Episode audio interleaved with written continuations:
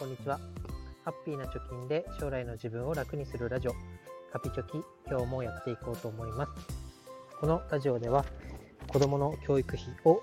10年かけて貯金ゼロから1000万円ブログで稼ぐぞということについて、まあ、日々発信をしております。えー、具体的にどんな方法で貯めようとしているのかであったり、まあ、ブログで稼ぐなんですけど、えーいくら貯まっているのかということについては、ブログに書いておりますので、ぜひ、プロフィール欄から見に来てください。えー、今日のテーマは、貯金はあるが稼げない人、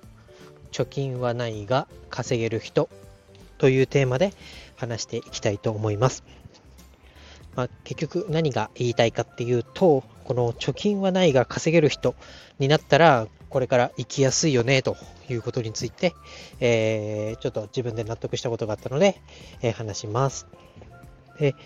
なんで、えー、この発想になったかというとですね、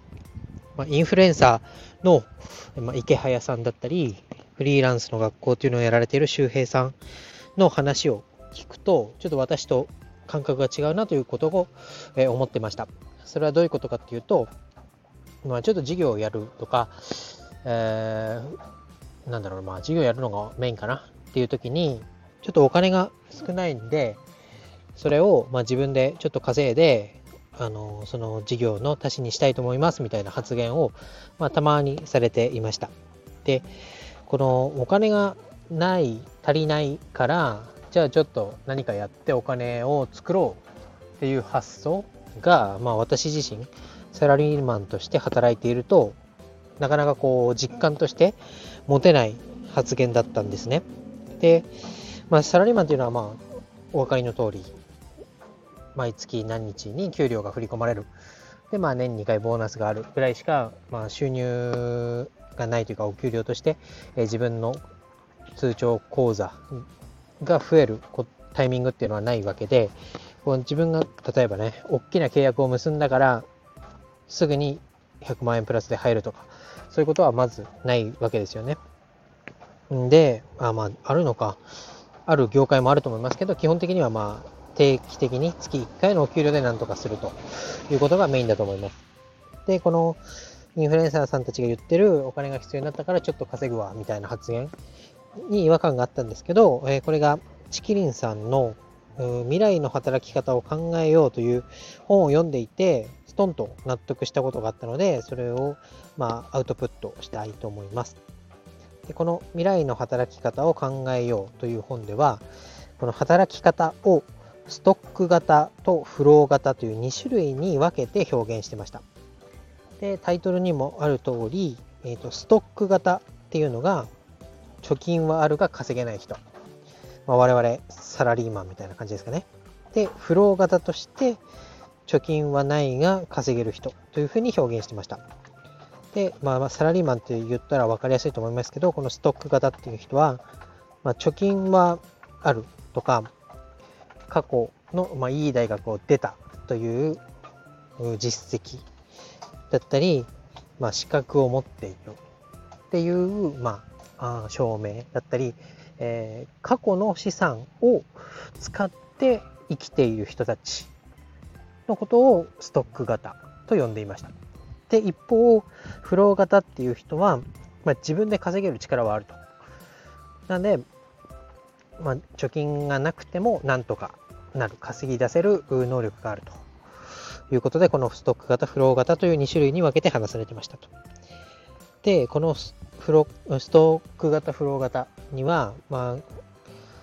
気持ちの面でも違いがあるよということを言われてまして、ストック型、つまり、えー、過去の資産に頼って生きている人たちっていうのは、まあ、お金の面で言うと、まあ、なんだ、2000万円の貯金があるけれども、これから大きな病気にかかったら、手術代がこれぐらい、えー、かかるなとか、何か大きな事故を起こしたら、このぐらいお金が飛んでいくんじゃないかとかね、言った具合に、こう、もう、溜まっているものをどんどん切り崩していくというような思考になっていて、ちょっとまあ言ったら後ろ向きな考え方をずっと将来ね、していかなきゃいけないと。逆に、えー、フロー型の人っていうのは必要になったら稼げばいいよねっていう考え方の人なんで、まあ、いろいろねチャレンジをしていく中でもお金がかかる場面に遭遇しても、まあ、他のことで稼いでじゃあこれをやってみようとか、えー、これをやりたいから稼ごうというちょっとこう前向きな未来志向の人たちが多いというか、まあ、そういう未来志向になりがちだよねっていうことで、まあ、これからはフロー型を目指してがんあの働いた方が将来的にはいいんじゃないかというようなことが、まあ、書かれてましたと。でこれでああそういうことかとなんとなくこうもやっとしていたものが言語化されて、えー、すんなり理解ができてき、ました。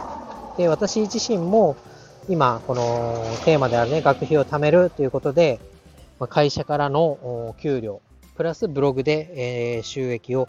えー、作るということで、まあ、このフロー型、ストック型の、まあ、今メインはストック型ですけど、フロー型の働き方も取り入れて頑張っていきたいというようなことで取り組んでおりますと。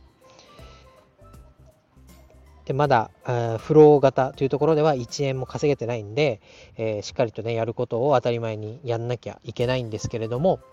まあ、ずっとストック型でえー、生きていってしまうとこの会社から首を切られたらまずいとかね、えー、嫌な仕事だけど給料が途絶えてしまうから我慢してやらなきゃいけないとかね。こう将来的に、視野がどんどん狭くなるというか後ろ向きになるというか、えなんかこうしがらみから解き放たれないで生きていかなきゃいけないっていうような、弊害にもつながっていくと思うので、えこの学費を貯めるという目標ももちろんそうなんですけどそれを目標に向かう過程で、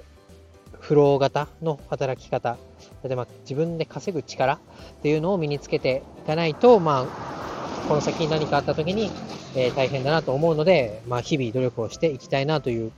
ふうに思った。ということで今日はお話をしました。ちょっとうまくまとまらなかったと思いますけれども、まあ、ストック型、フロー型の働き方があるよということだけ、えー、頭に入れてもらって、で、えー、自分で稼ぐっていう働き方、お給料をもらうだけじゃなくて自分で価値を作ってお金をもらうっていう働き方にぜひ、えー、チャレンジしていってみてほしいなというか、自分がね、その働き方に早く、えなりたいなということで今日はお話ししました。今回は以上です。バイバイ。